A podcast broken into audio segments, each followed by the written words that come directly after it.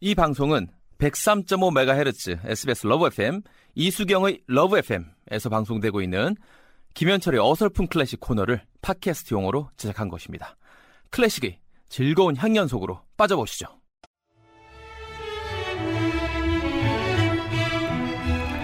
개그맨 김현철의 어클 어설픈 클래식 인기 코너로 지금 떠오르고 있고요. 아이, 많은. 분들이 그 어떻게 악보를 다 외워갖고 지휘를 하세요. 그만 그 어려운 악보를 어떻게? 악보를 외운다는 거가 네, 아니고 네. 악보를 네, 아예 네. 못 보니까. 아. 이- 근데 이제 음표는 알죠. 저도 대충 이제 예, 아. 여기는 여기는 뭐 4분 음표니까 조금 그죠. 네, 네, 네. 이런 거는 알고 네, 뭐, 네. 뭐 순표도 아는데 네. 악보를 외우는 게 아니고 아. 아, 곡을 외우는 거죠. 곡을. 예, 악보를 외우는 것은 음악 용어로 안보.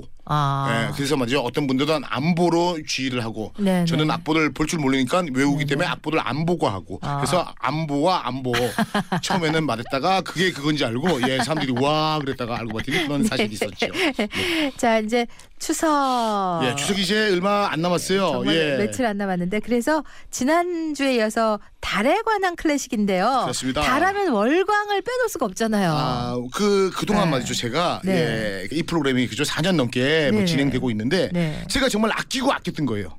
예, 이 곡만큼은 아. 예, 의미 있는 날 음. 아, 이 곡을 꼭 좀 소개를 해야, 해야 되겠다. 네네, 물론 네. 말이죠. 매일 내일이 의미가 있겠지만 네. 그래도 추석을 즈음해 가지고 네. 드디어 네. 베토벤의 월광 소나타를 소나타. 소개를 할 시간이 왔다는 거지. 네. 자, 달월자에 빛광자지 빛광, 않습니까? 네. 그래서 말이죠. 달빛이라고 생각을 해도 되는데 하투 생각나요. 예, 하투. 하투. 하투 는 일광이지, 일광. 예, 예, 일광이고요. 네 네.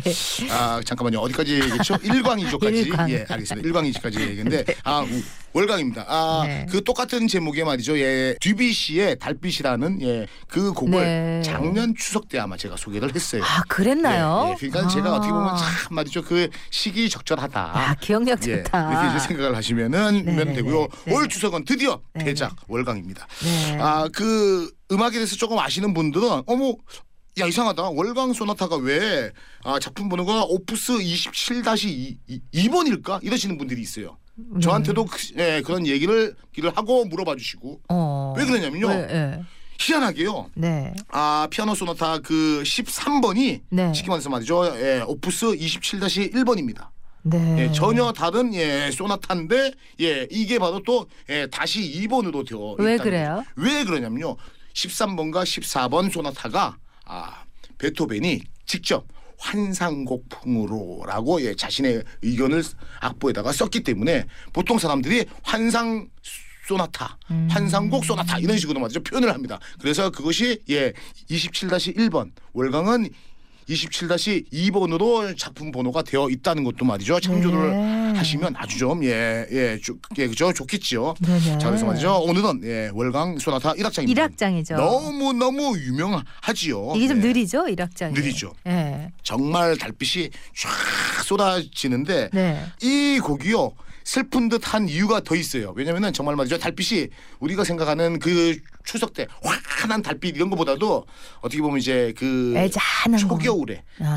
조금 찬 달빛 스산하고. 응, 스산하고 마음이 좀좀 이렇게 좀 하, 내가 이렇게 살았나 뭐 이런 느낌까지도 받을 수 있는 네네. 알고 봤더니 이 곡이 쓰여졌던 시기가 네. 1801년입니다. 네네네. 예, 베토벤이 예, 아, 귀가 아, 안 들리는 증세가 아, 드디어 발견이 되고 어, 쉽게 말해서 나는 이제는 음악적으로 귀가 안 들리기 때문에 음악 생활을 할 수 없다라고 해서 베토벤이 자살을 하려고 그 자살의 정도로. 유서까지 쓰고 와. 유서까지 쓰고 나서 이- 아 그래도 내가 잘 살아서 열심히 훌륭한 음악을 그걸 작곡을 하고 귀가 안 들리더라도 마음으로 작곡을 해야지 그렇기 때문에 베토벤이 위- 위대한. 거죠. 그래서 말이죠 악성이라는 예 칭호까지도 네, 네, 바로 네. 그 시기에 아. 예 작곡이 됐죠. 그래서 말이죠 1801년이니까 베토벤 나이가 그 32살 때입니다. 예, 예, 네. 그 시기입니다. 예.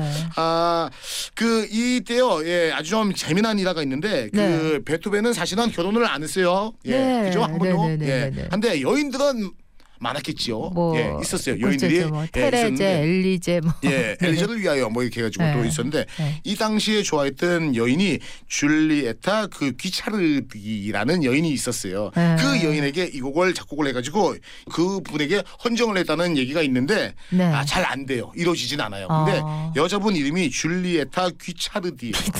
베차, 베토벤을 귀찮게 생각을 것 했는지. 그래서 잘 맞죠? 네. 안 돼요. 네. 한데 월광이라는 제목은 왜 붙여져 있느냐? 네. 아 베토벤이 죽은 지 말이죠. 5년 후입니다.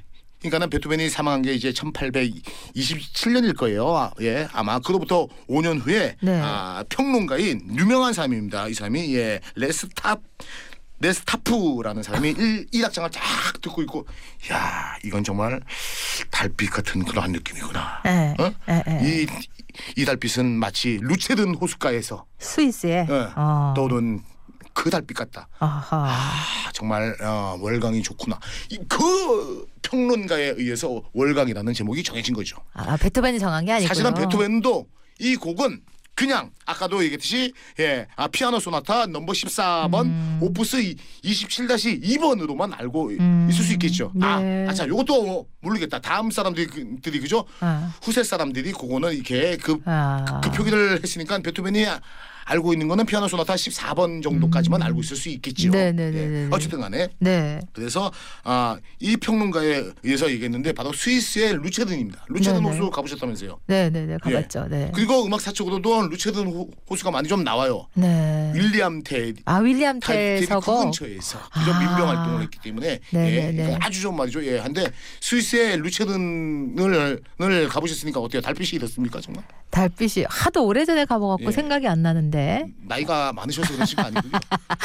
아유 예리해.